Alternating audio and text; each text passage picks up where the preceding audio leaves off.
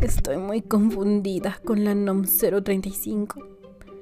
No sé cómo iniciar la implementación en mi empresa. Estoy muy angustiada. Respira, inhala, exhala. Estás escuchando Organizándote con Lynn. Bienvenidos a este nuevo episodio que va a ser un poco técnico pero me lo han solicitado mucho, ¿saben? Este episodio lleva por nombre Cómo cumplir con la NOM 035 si tu centro de trabajo tiene hasta 15 trabajadores. Te invito a escuchar estos tres episodios, son similares. Te recomiendo que escuches solo el que tiene que ver con el número de trabajadores que están dentro de tu organización, porque pueden ser muy repetitivos y esto puede ser cansado. La función principal de Organizándote con Lean es difundir información en relación a RH, la número 035, psicología organizacional, la parte de seguridad y higiene, etc. Eh, algo importantísimo es simplemente irnos a lo que nos dice el diario oficial de la federación. Entonces, el día de hoy te voy a compartir qué tengo que hacer eh, si mi empresa, si mi centro de trabajo tiene hasta 15 trabajadores. Espero que disfrutes este episodio y recuerda seguirme en mis redes sociales. Me encuentro como Desarrollo Humano y Organizacional Cetisure. Continuamos.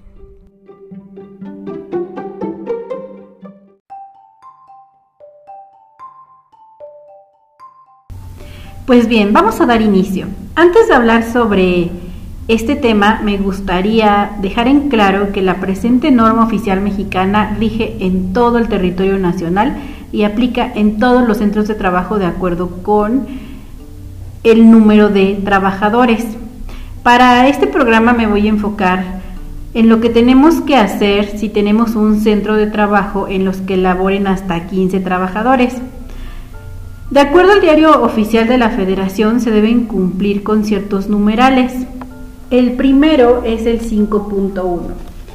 ¿De qué nos habla el numeral 5 sobre las obligaciones del patrón? Y vamos a explorar el punto 5.1. Nos habla que tenemos que establecer por escrito, implantar, mantener y difundir en el centro de trabajo una política de prevención de riesgos psicosociales que contemple lo siguiente. La prevención de los factores de riesgo psicosocial, la prevención de la violencia laboral y la promoción de un entorno organizacional favorable. También tenemos que cumplir con el numeral 5.4. ¿De qué nos habla este numeral? Pues de adoptar las medidas para prevenir y controlar los factores de riesgo psicosocial, promover el entorno organizacional favorable, así como atender las prácticas opuestas al entorno organizacional favorable y los actos de violencia laboral con base en lo dispuesto en el capítulo 8 de la presente norma. Y bueno, tú te preguntarás de qué habla el capítulo 8. Nos habla sobre las medidas de prevención y acciones de control de los factores de riesgo psicosocial, de la violencia laboral y la promoción del entorno organizacional favorable. En un momento vamos a explorar este punto. Lo importante es tener claro de qué habla. Después cumplimos con otro punto que es el 5.5 y nos habla sobre identificar a los trabajadores que fueron sujetos a acontecimientos traumáticos severos. En algún momento vas a escuchar que los llaman ATS durante o con motivo del trabajo y canalizarlos para su atención a la institución de seguridad social o privada o al médico del centro de trabajo o de la empresa. Aquí tenemos que consultar la guía de referencia 1 que es precisamente esa, la de acontecimientos traumáticos severos. Pues bien, continuamos avanzando y nos brincamos el 5.6, no aplica en este caso, pero se aplica el 5.7, que nos habla sobre difundir y proporcionar información a los trabajadores sobre, uno, la política de prevención de riesgos psicosociales. Dos, las medidas adoptadas para combatir las prácticas opuestas al entorno organizacional favorable y los actos de violencia laboral. Tres, las medidas y acciones de prevención y en su caso las acciones de control de los factores de riesgo psicosocial. 4. Los mecanismos para presentar quejas por prácticas opuestas al entorno organizacional favorable y para denunciar actos de violencia laboral. 5. Los resultados de la identificación y análisis de los factores de riesgo psicosocial para los centros de trabajo que tengan entre 16 y 50 trabajadores.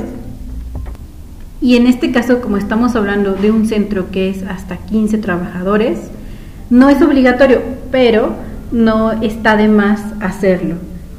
Y 6. Las posibles alteraciones a la salud por la exposición a factores de riesgo psicosocial. Aquí quiero hacer un comentario.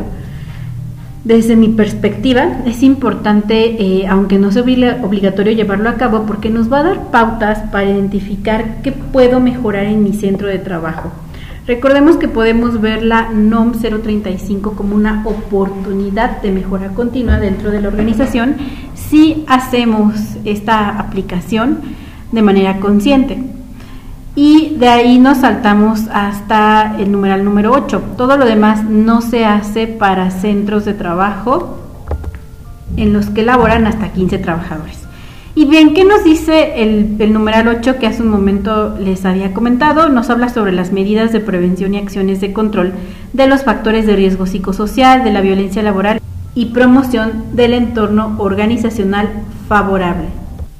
Y enseguida tenemos el punto 8.1 que nos habla sobre la prevención de los factores de riesgo psicosocial y la violencia laboral, así como la promoción del entorno organizacional favorable. ¿Qué tienen que hacer los centros de trabajo? Pues bueno, deberán, uno, establecer acciones para la prevención de los factores de riesgo psicosocial que impulsen el apoyo social, la difusión de la información y la capacitación.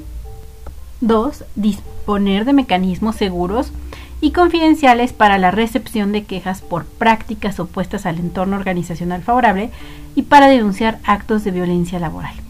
Y tres, realizar acciones que promuevan el sentido de pertenencia de los trabajadores a la organización, la capacitación para la adecuada realización de las tareas encomendadas, la definición precisa de responsabilidades para los miembros de la organización, la participación proactiva y comunicación entre sus integrantes, la distribución adecuada de cargas de trabajo con jornadas laborales regulares conforme a la Ley Federal del Trabajo, y la evaluación y el reconocimiento del desempeño. Y pasamos al numeral 8.2. Es el último a revisar. Bueno, este punto nos habla sobre las acciones y programas para la prevención de los factores de riesgo psicosocial, la promoción de un entorno organizacional favorable y la prevención de la violencia laboral, referidas en el numeral anterior del que hablamos hace un momento. ¿Y qué debe de considerar? Bueno, en relación con el liderazgo y las relaciones en el trabajo, deberá incluir 1. Acciones para el manejo de conflictos en el trabajo, la distribución de los tiempos de trabajo y la determinación de prioridades en el trabajo. 2. Lineamientos para prohibir la discriminación y fomentar la equidad y el respeto. Aquí podemos apoyarnos de la norma mexicana 025 SCFI 2015 que nos habla sobre igualdad laboral y no discriminación. 3. Mecanismos para fomentar la comunicación entre supervisores o gerentes y trabajadores, así como entre los trabajadores. 4. Establecer y difundir instrucciones claras a los trabajadores para la atención de los problemas que impiden o limitan el desarrollo de su trabajo cuando estos se presenten. Y 5 capacitación y sensibilización de los directivos, gerentes y supervisores para la prevención de los factores de riesgo psicosocial y la promoción de entornos organizacionales favorables. Respecto a las cargas de trabajo, deberán contener 1. Revisión y supervisión que la distribución de la carga de trabajo se realice de forma equitativa y considerando el número de trabajadores, actividades a desarrollar, alcance de la actividad y su capacitación. 2. Actividades para planificar el trabajo, considerando el proceso productivo, de manera que se tengan las pausas o periodos necesarios de descanso, rotación de tareas y otras medidas necesarias para evitar ritmos de trabajo acelerados. Y tres, instructivos o procedimientos que definan claramente las tareas y o responsabilidades. En lo que se refiere al control de trabajo, deberán comprender 1. Actividades para involucrar a los trabajadores en la toma de decisiones sobre la organización de su trabajo, para que participen en la mejora de las condiciones de trabajo y la productividad siempre que el proceso productivo lo permita y cuenten con la experiencia y capacitación para ello. 2. Acciones para acordar y mejorar el margen de libertad y control sobre su trabajo por parte de los trabajadores y el patrón, y para impulsar que estos desarrollen nuevas competencias o habilidades, considerando las limitaciones del proceso productivo. Y 3. Reuniones para abordar las áreas de oportunidad de mejora, a efecto de atender los problemas en el lugar de su trabajo y determinar sus soluciones. En lo relativo al apoyo social, deberán incluir actividades que permitan 1. Establecer relaciones entre trabajadores, supervisores, gerentes y patrones para que puedan obtener apoyo los unos de los otros. 2.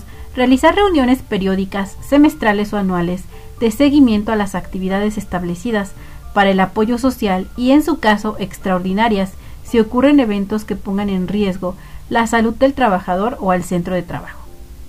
3. Promover la ayuda mutua y el intercambio de conocimientos y experiencias entre los trabajadores. Y 4. Contribuir al fomento de las actividades culturales y del deporte entre sus trabajadores y proporcionarles los equipos y útiles indispensables.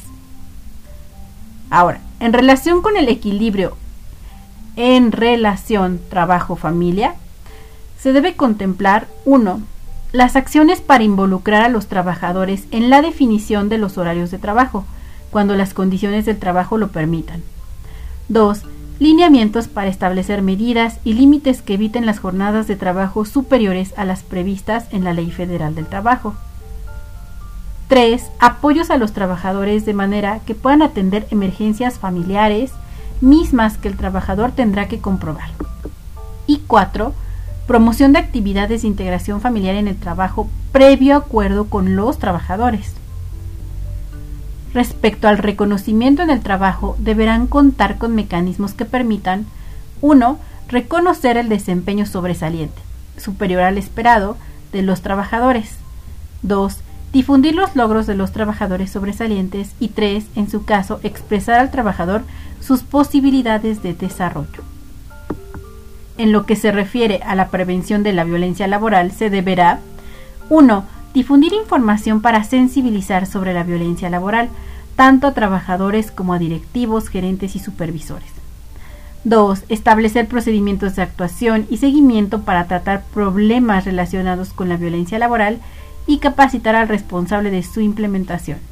Y 3. Informar sobre la forma en que se deben denunciar actos de violencia laboral. En relación con la información y comunicación que se proporciona a los trabajadores, se deberá promover que 1. El patrón, supervisor o jefe inmediato se comuniquen de forma directa y con frecuencia con los trabajadores sobre cualquier problema que impida o retrase el desarrollo del trabajo.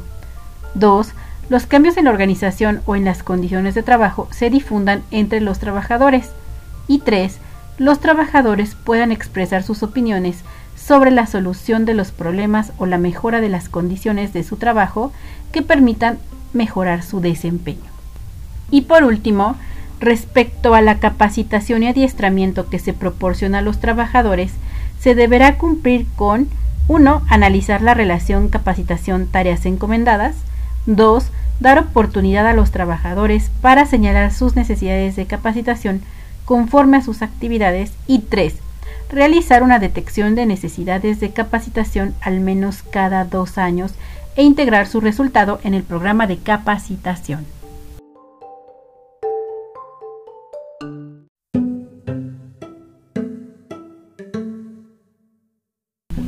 Pues bien, estos son los puntos con los que debe de cumplir cada centro de trabajo en los que tengan hasta 15 trabajadores. Yo te mencioné los numerales que están en el diario oficial de la federación, te los voy a volver a repetir. 5.1, 5.4, 5.5, 5.7, 8.1 y 8.2. Toma en cuenta que las medidas de prevención y acciones de control de los factores de riesgo psicosocial, de la violencia laboral y la promoción del entorno organizacional favorable dependen de cada organización. Puedes utilizar la filosofía cultural, acciones que ya se venían implementando tiempo atrás para favorecer la NOM 035 dentro de tu empresa. Si tienes alguna duda, bueno, lo ideal es revisa el documento que está en el diario oficial de la federación. Si quisieras algún apoyo con la parte psicológica, también puedes ponerte en contacto conmigo, sobre todo para la atención a ATS. Mi nombre es Linet Chávez y me puedes encontrar en redes sociales como Desarrollo Humano y Organizacional CETISURE. Espero que este programa te haya sido de utilidad.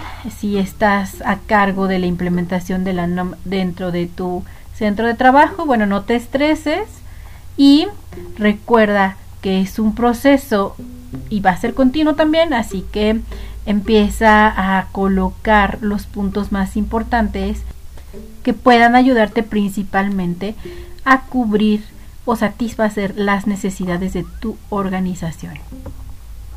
Pues bien, esto fue Organizándote con Lynn y nos vemos en el próximo episodio. Muchas gracias por seguirme en este espacio.